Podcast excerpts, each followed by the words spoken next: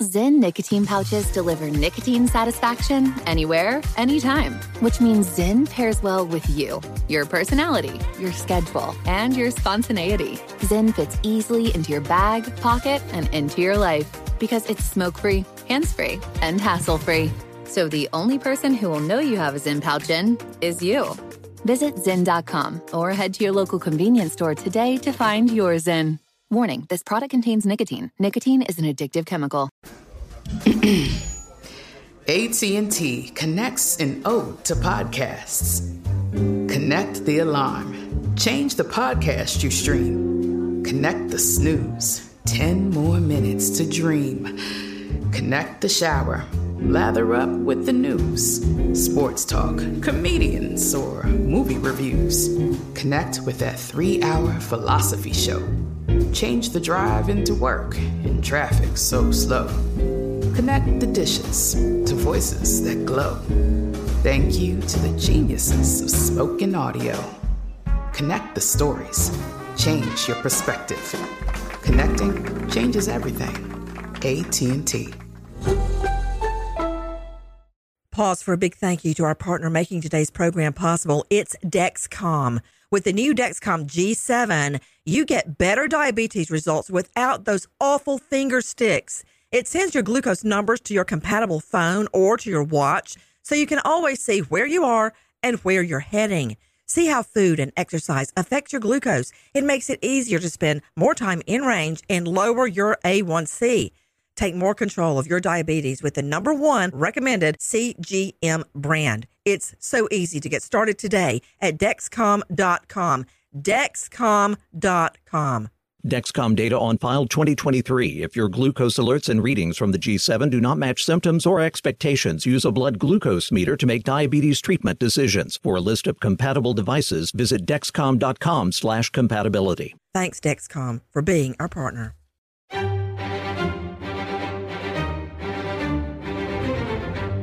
March 25, a woman notices a barefoot figure lying on a neighbor's lawn just a few doors down. That figure, a beautiful young woman, Eve Wilkowitz, last seen boarding a late night train home from work. To this day, the mystery surrounding Eve Wilkowitz goes on. I'm Nancy Grace. This is Crime Stories.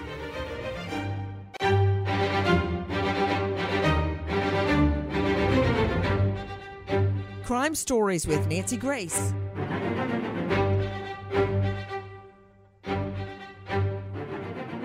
She was very sweet. She loved horses. Horses were her passion. She loved to read. Eve was the older one, and the two sisters were living in Oakdale when they endured the loss of their mother to breast cancer. Eve later wanted some independence and moved out to live with a boyfriend in Bayshore. She was afraid of him. She felt something wasn't right. But Eve had started to find a life in Manhattan with a promising job at Macmillan Publishing. A young writer there took an interest in Eve, and he was the one who dropped her at Penn Station for the last train to Bayshore on that Friday night in March. The only thing I know is she got on a train from Penn Station. We know she was on the train. Eve Wilkowitz made a final trip on the Long Island Railroad to Bayshore. The ride to her South Shore town should have taken less than 90 minutes. You are hearing our friends at PIX 11 in New York, Mary Murphy, Eve Wilkowitz all you have to do is Google to pull up her gorgeous photo. I'm Nancy Grace. This is Crime Stories. Thank you for being with us. With me, an all star panel, starting with Newsday journalist Tony DeStefano, Cheryl LaPointe, genetic genealogist, the gene hunter, John Cardillo, host America Talks on Newsmax TV, former NYPD, and renowned former chief medical examiner Dr. Kris Sperry. But joining me right now and first is not only a colleague, but a very dear friend, the father of slain jogger Karina Vetrano.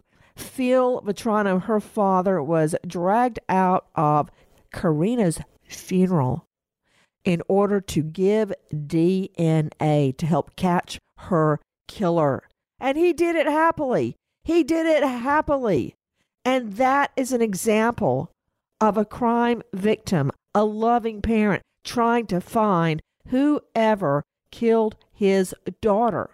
But now the fight is on to make familial DNA a reality in every jurisdiction. Phil Vetrano, why is this so important to you? Why is 20 year old Eve Wilkowitz so important to you?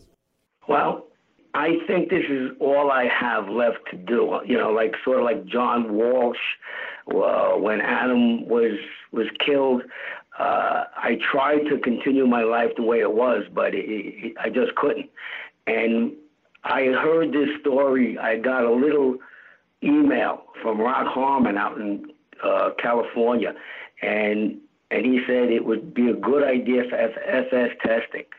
And I decided that this is what's going to happen. We're going to get this tested, and we're going to try to find to help, you know, find who killed Irene's sister Eve because it's 40, it's 40 years. And that's a long time without any answers. And that, that wound never healed. Oh, my stars. Phil. Oh, oh, how awful. I mean, y- you know, my fiance was murdered. His killer was caught and prosecuted. You suffered both ways for the many, many months you did not know who Karina's murderer was, and then the fight to get him convicted. Joining me right now, Newsday journalist Tony DeStefano. Tony, let's start at the beginning with Eve Wilkowitz. Who is she? Tell me about her. Eve Wilkowitz was a 20 year old uh, woman from uh, originally from Long Island, uh, and she was working in New York City at a publishing house. Uh, this is in 1980. Uh, we're talking March of 1980 when this all transpired. And but she was living, you know, working in Manhattan, living back uh, on Long Island, the town of Bayshore, and doing a commuting life. She had a boyfriend in the city, and she was living in Bayshore. And you know, she was a young girl starting off uh, uh, in a secretarial career.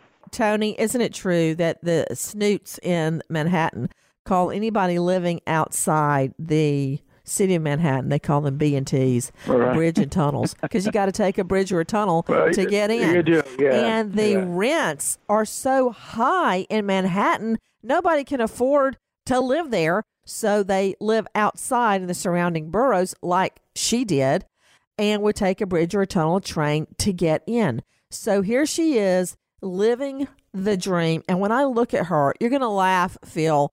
I think about that girl. Do you remember that show? I was just a little, little girl, and I remember it being on the TV, and it was with Marlo Thomas. And she moved to the big city to get a job and make her way in the world. And this Eve reminds me so much of her in so many ways. But go ahead, go ahead with the story. So she's got her place in Bayshore. She commutes in every day to work. Yeah, she, she's you know she's living in, in Bay, back in Bayshore. She's actually living with an old boyfriend in a rather platonic uh, situation. They were they remained friends and they shared a, an apartment together. And um, she was you know in the beginning of her career, uh, whatever it was going to be. And she took the train home uh, uh, Friday night, uh, and the boyfriend, the current the current boyfriend at the time, put her on the train, saw her off, and that was it. She got on the train. People know she was on the train. She got off at Okay, Bayshore. Okay, wait. Let me just stop you right there, Tony DeStefano, Newsday journalist. Are we sure she got on the train? Was she observed by anybody other than her boyfriend? Yes, the conductors, Okay. uh, the train conductor, and the, you know they had her. Uh, they knew she she was on. They re- they re- remembered and recalled her being present on the train. You know, as a matter of fact, take a listen to our friends at PIX 11. This is Mary Murphy. Three days after Eve Wilkowitz failed to come home from Manhattan, her body was discovered here at the Bayshore Long Island Railroad Station, her original destination. She was strangled. I know her hands were tied. They had like rope um, burns, I'm pretty sure, around her hands and her neck. The police told Eve's family she'd been held alive for three days before she was killed. Whoever they could find, they interviewed. The boyfriend she was living with, did the police tell you they ruled him out? Yeah, I believe so. The murder was long before the evolution of DNA testing, and in the years that followed, Irene Brossener didn't talk much about the case to her daughter Dara and son Evan. My mother explained to me that I was named after Eve. It was definitely an honor to be named after her. You're hearing our friend Mary Murphy along with Irene Wilkowitz Brossener and brother Evan Brossener. To Dr. Kris Sperry, a renowned former chief medical examiner, Dr. Sperry, how would the medical examiner know that she was held alive for three days before she was murdered? I think the medical examiner would be able to give an estimation like that based upon uh, probably absence of decomposition, the absence of changes that would be present if she had been dead all that period of time. If her body would appear to be very fresh and there was no decomposition, no bloating or gas accumulations, the things that occur after death with the passage of time, then uh, I mean that's a very reasonable conclusion. Okay, Dr. Kris Sperry, eh, just break it down for me just for a moment. And I'm going into this in depth because it matters. And I'm also doing this because I don't have her family member on because this would certainly cause them a lot of, of sorrow and agitation. But Dr. Kris Sperry, explain to me how you can tell a body is, as you say, fresh. I've never really heard it referred that way, but okay. Go ahead, Dr. Sperry. You're the ME. I'm just a JD. Tell me the ways you can look at a dead body and almost, almost automatically know it is fresh as opposed to having been lying out in the elements for three days. Well, the first thing uh, would be evaluation of the rigor mortis or the stiffness in the muscles and joints that develops after death.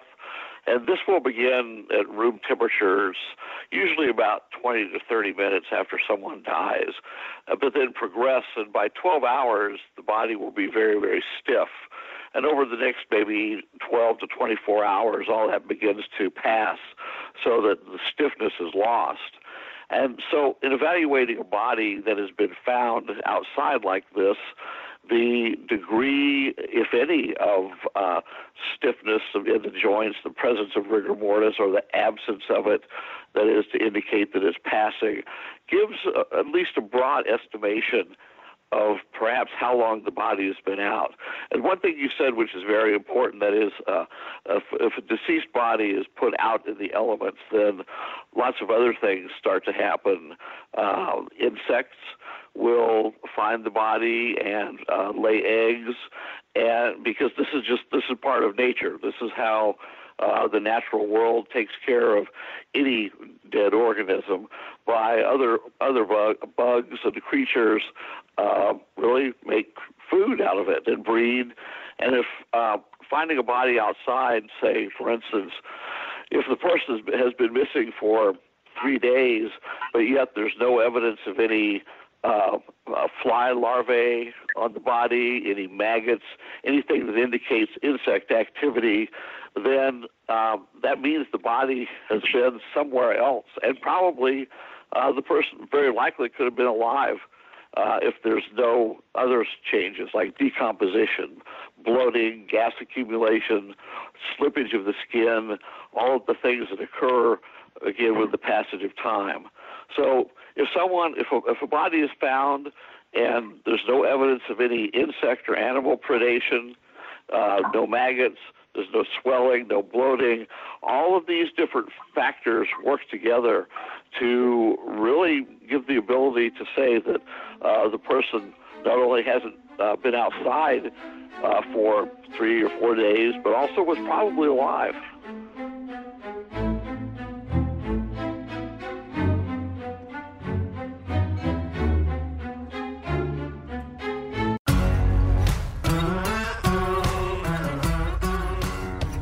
Crime Stories with Nancy Grace. I would hear music uh, through the walls all the time the Beatles, Elton John, Billy Joel. To this day, when Irene Brossener of East Meadow hears a Billy Joel song or a Beatles classic, she's flooded with emotions. Growing up in Oakdale, Irene and her older sister Eve were close. They remained that way until March 25, 1980. That's when 20 year old Eve Wilkowitz's lifeless body was found just blocks away from the Bayshore train station. After 36 years, her death still remains an unsolved mystery, even though she expressed concern to her family just a week before she was murdered. Saying that I think someone's been following me. Eve commuted to and from Manhattan, where she worked as a secretary for a publishing house. At night, she routinely made the 10 minute walk from the station to her Bayshore apartment. Suffolk police believe she was abducted while walking home. Detectives interviewed multiple suspects but never made an arrest. Published reports at the time suggested that Eve was most likely held captive for three days and sexually abused. You're hearing our friends at News 12 Long Island. That was Rich Barabe speaking.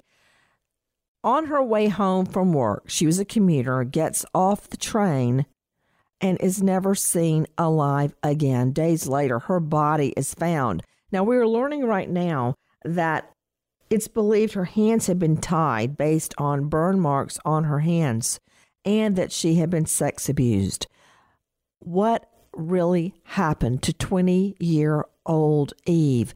Can you imagine the torture of being held alive for days on end only to be murdered, your body discarded? I'm Nancy Grace. This is Crime Stories. Thank you for being with us. To John Cardillo, former NYPD host America Talks on Newsmax. John, again, thank you for being with us.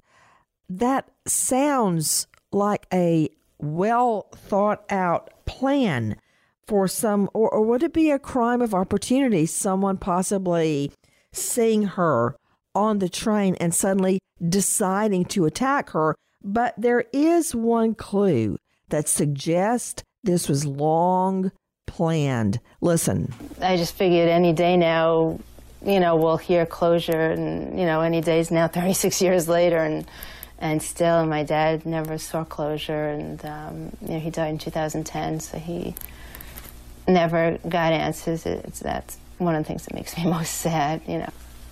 So all I know is she was out with her friend in the city.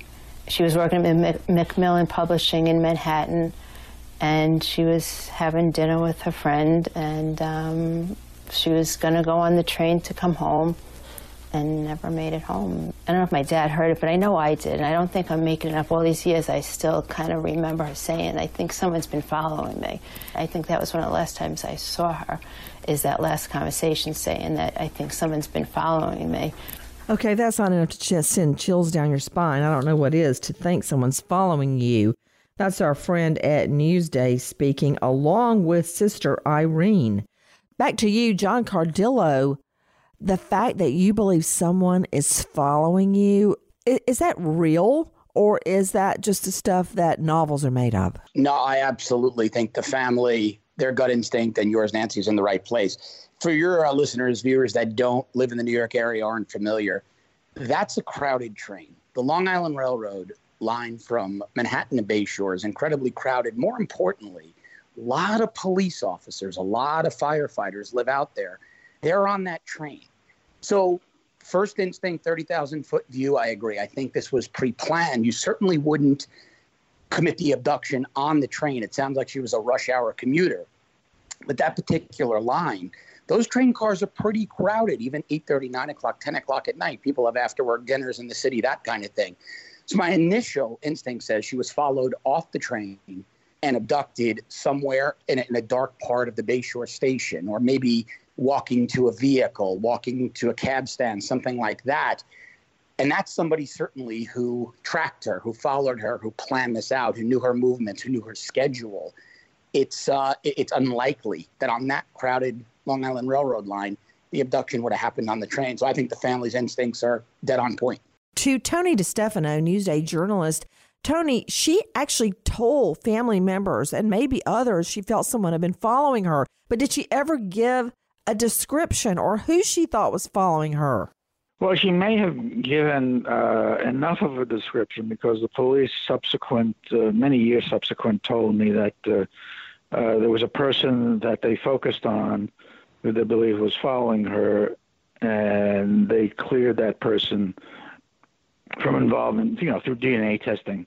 Uh, uh, so I, I, think she did uh, relate enough of that to allow uh, you know, law enforcement to focus in on somebody eventually.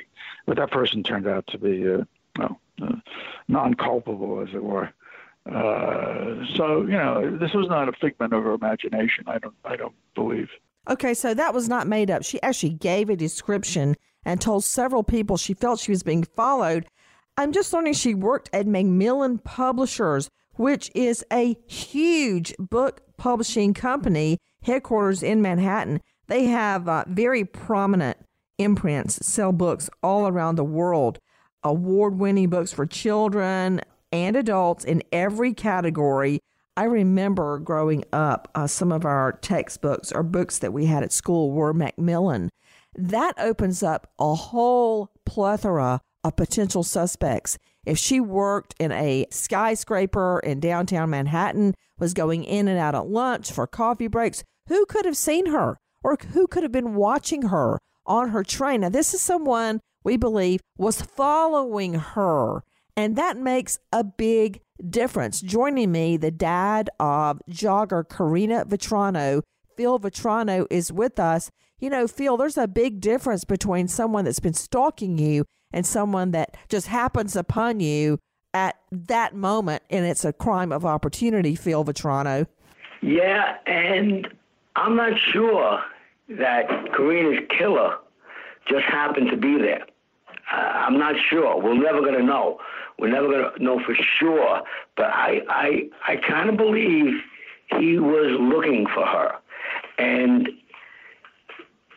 because just to be at the, that exact place at that exact time, hidden so well, and I think he was there the week prior when I was on vacation. But you know, questions like that are never going to be answered.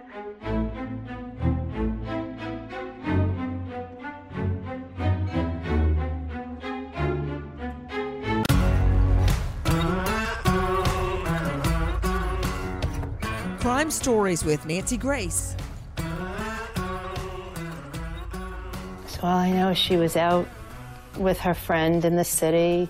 She was working at Macmillan Publishing in Manhattan, and she was having dinner with her friend, and um, she was going to go on the train to come home and never made it home. I don't know if my dad heard it, but I know I did, and I don't think I'm making it up. All these years, I still kind of remember her saying, I think someone's been following me. I think that was one of the last times I saw her, is that last conversation saying that I think someone's been following me. You are hearing the sister, Irene Wilkowitz Brossener, speaking on a Newsday interview. John Cardillo hosts America Talks on Newsmax TV, former NYPD. I always say there's no coincidence in criminal law, and I find it very difficult to believe that this young girl, Eve Wilkowitz, just 20 years old, believes somebody's following her. She tells family members and maybe others about it. Then she ends up dead, having been kept alive for three days. I don't think that's a coincidence, John Cardillo. No, I don't at all. But unfortunately, the police can't act on a mere gut feeling, right? Eh, that, that's that's the scary part of this. Even if she had said to her family, "I think I'm being followed. There's a guy with brown hair and blue eyes."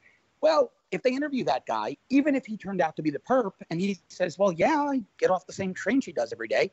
I take it from Manhattan like she does, and we walk the same direction to our vehicles." There's nothing the police can do. So even if that person subsequently turns out to be the bad guy, it doesn't it's not an indictment of the police or of her family not taking action.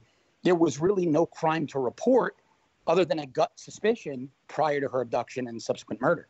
Eve Wilkowitz, 20 years old, working at a publishing house when her body was found near the Bay Shore train station. I'm learning it was about a 10 minute walk from the station to where she lived in her apartment with her friend.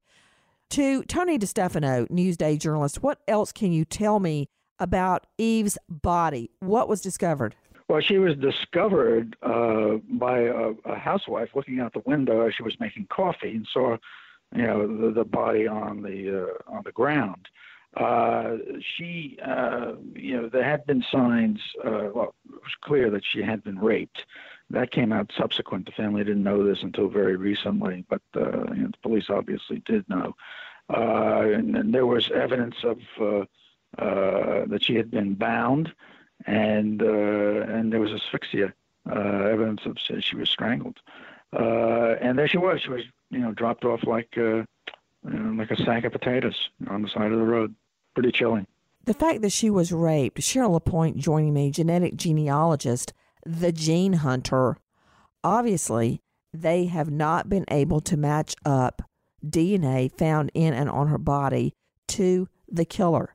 Explain to me what is familial DNA? So, Nancy, uh, familial DNA is actually a process that's used to run through the CODIS system looking for a familial match to the DNA that they have. Um, we can, an exact match would find the perpetrator, but many states now allow familial DNA, and that allows you to run that DNA through the CODIS system, which has the DNA of criminals and convicted um, felons. And you can look for a family member, a parent, a child, or a sibling would show up with familial DNA. And lots of times that leads police to an area where they can actually um, find who the criminal is. To Tony DeStefano, Newsday journalist, tell me about what you know regarding DNA found on or in Eve's body. Well, it was enough. I think it was robust enough for them to to take the to take the sample, run it through CODIS. Of course, I got no hits on that. Compare it with possible suspects uh, such as uh, boyfriends, ex-boyfriends, and uh, other people, and uh, come up with no hits, as it were, as it just uh, you know was explained to us. Um, that you know the sample was good enough for that, and what they have in terms of the profile of the unknown male, they are now going to try to take and run it through the genealogical searching and also through familial searching. So there's enough there for them to do the searching. Uh, and it was a good enough sample. Sometimes the samples are not very good, and they can't do uh, uh, familial searching or any other kind of searching. New York State uh, sometimes rejected, I think, probably about a dozen or so samples they got from law enforcement over the years, uh, recently, uh, because the samples are just not good. You know, they're not enough to compare. Well, this is what I know. New DNA methods could crack this case, but New York won't allow it. When the Golden State Killer case was cracked wide open based on familial DNA, the remaining relatives of Eve Wilkowitz thought it would crack their case wide open as well. I don't understand why why it's not being allowed. To Phil Vetrano, who is championing and campaigning for the use of familial DNA, why are they not allowing it in Eve Wilkowitz's case, Phil? That's a very good question, Nancy. And you know, it's been it, it's going to be three years on February in February 10th that uh, New York State passed the law. Three years, and there hasn't been a single case where we have solved the crime. And that all, it also makes me wonder: um, Are they actually running the tests? I don't even know. You know, that, that that's a question. Why, why aren't they using it, or why haven't they found anybody? I don't know. You know, it's, it's very strange. We do know that Wilkowitz's relatives contacted a private DNA group. Now, this private DNA group used this investigative genealogical technique to solve violent crimes, and it sparked interest in the technique. Parabon, they did not do the Golden State Killer case, has since helped dozens of cases become solved and they are led by the company's genetic genealogist, CeCe Moore. Now, here's the problem New York regulates private companies performing DNA forensic tests. I wonder, because it's a private company, if that's why they won't allow it. I don't understand why they won't do it themselves. Cheryl LaPointe, genetic genealogist, the gene hunter. Cheryl, how difficult would it be to, if you've got DNA, how much do you need? What quality? Does it have to be not degenerated? How can we do this? Nancy, um, this DNA would have to be put in what we call a SNP file, and it would have to be uploaded to the uh, genealogical sites that we use, the same sites that I use daily to help adoptees find their biological family. You put that information in there, and um, you look for connections, biological connections to ancestors it would, I believe this case definitely could benefit uh, from this process. We would look for shared ancestors. I build a family tree and I find common lines and give leads to law enforcement that hopefully would direct them to um, someone who is connected to this criminal. Cheryl Lapointe, I've got a question for you. For people that want to do, for instance, Ancestry.com or whatever it is they want to do, is there a way that they make their names secret? Do they give false IDs so it makes it harder to track them down? Yes, ma'am. You can use aliases on any of these direct to consumer DNA testing companies. Um, and oftentimes it is difficult for us to find out who a match is. And again, all we get is a name of who the matches are. We don't see anyone's genetic code. We just get names. So it's very possible to keep that information private. On the sites that law enforcement uses, like GEDmatch, we have to actually enter an email um, to upload your information. So um, that's how I have been contacted in the past by law enforcement looking uh, at matches that could possibly help them with cases. And I know now that law enforcement cases have to be specifically tagged for law enforcement use. So unless you opt in or agree to law enforcement using that, you won't be seen by law enforcement. You're right. So that's another hurdle that will have to be crossed. To host of America Talks Newsmax TV, former NYPD John Cardillo. What about it, John Cardillo? Well, look, New York State, we were talking about, there's something very bizarre going on there politically. Uh, you can see it with their new no cash bail. New York State politicians, and I'm going to come out and say it, and I'll take credit for it, are pro criminal. There's no other way to phrase it because the evidence supports it. We're letting in New York State armed robbers, guys with four to five bank robberies, out on bail. And recently, a 92 year old woman was raped and murdered by a repeat offender, set free hours after arrest because of no cash bail. And so when you've got that that pro-criminal, anti-criminal justice, anti-law and order mentality in New York State, why would they deploy familial DNA, which is a travesty because it works, it's constitutional, it's investigatively sound, and it's putting bad guys in prison. And I think uh, uh, the people in New York State should be very, very alarmed at what's going on. To Phil Vetrano, father of slain jogger Karina Vetrano, you pushed New York State to allow familial DNA, correct? Correct, and it is allowed. And there were 14 cases brought to New York State Department of Criminal Justice that were approved for use of familiar DNA testing. So it's not the governor who's putting uh, the brakes on this. Uh, it's a very slow process, but I'm trying to find out what is taking them so long. I, I mean, I've even heard that they've gotten a few leads, you know, a few hits where it might be a relation.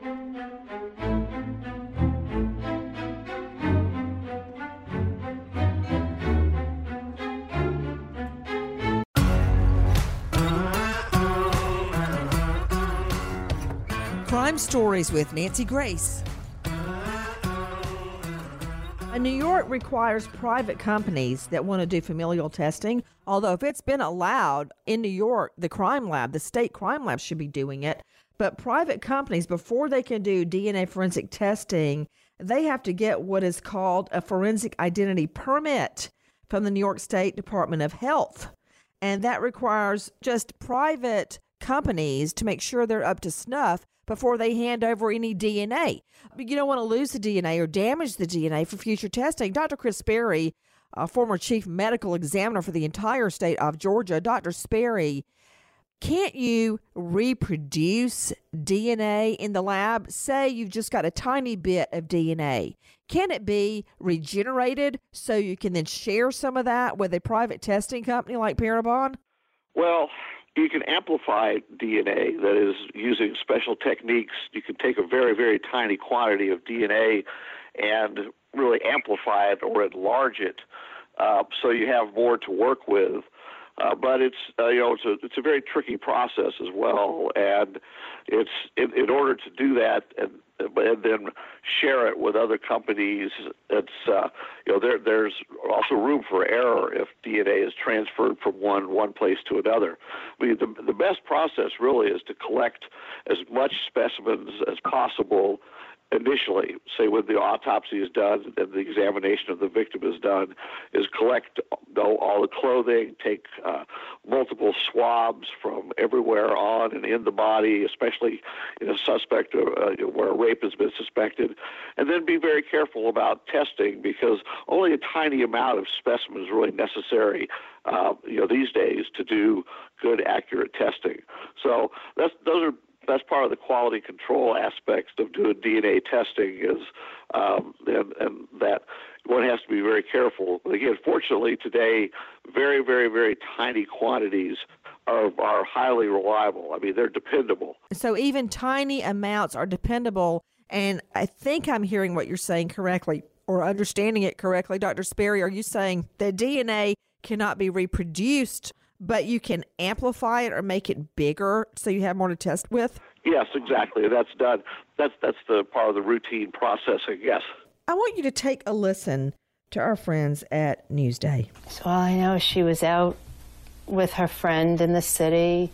She was working at Macmillan Publishing in Manhattan, and she was having dinner with her friend, and um, she was going to go on the train to come home and never made it home. My kids, I worry every little time they go out the door. My last words to them all the time is, "Be careful. You know, I love you." I make sure I tell them every time after I see, you know, when I see them, you know, be careful, be safe. You know, you know, it's you just never know. How could he have lived with himself all these years and not have turned himself in, or what, whatever he's doing? How could he, you know, another human being do that to another human being? It's just beyond my. Uh, you know how I could, how people could think, don't hold it in anymore. What are you waiting for? You know, this is the time. You know, life is too short, too precious to, you know, let's help help my family find answers. It's just it's crazy already. Well, likely because the killer, the rapist, wants to save his own skin. He may have even committed more rapes and murders. To Tony DeStefano, Newsday journalist, joining us. Tony, what is the holdup?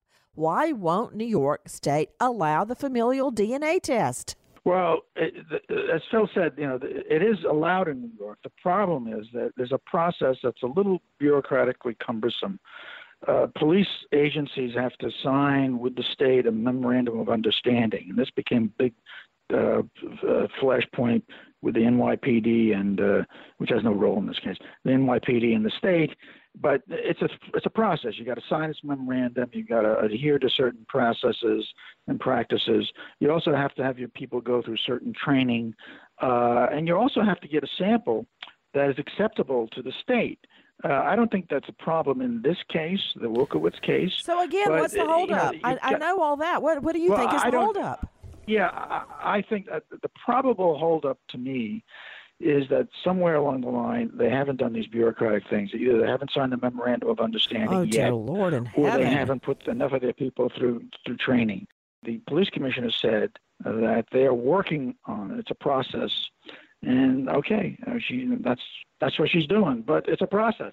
I wonder how that makes Eve's family feel Listen to Mary Murphy Pix 11. The memories can be crushing for Irene Brossener, who started running after her mother died. She was later diagnosed with a painful stomach condition, Crohn's disease. She started doing half marathons to fundraise. I really didn't have any friends whatsoever, but since Team Challenge, I've met the most amazing people. When I'm running, that's my only time that my mind is completely like at peace. Still, Brossener's own medical challenges have continued. Just two years ago, I was diagnosed with breast cancer and had a bilateral mastectomy, so I'm cancer free, I think, as of right now. And at 53, Brossener said it's time to speak out for her sister.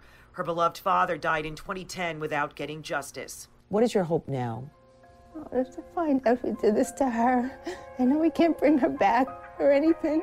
I have to be her voice. You that's just, it has to be now.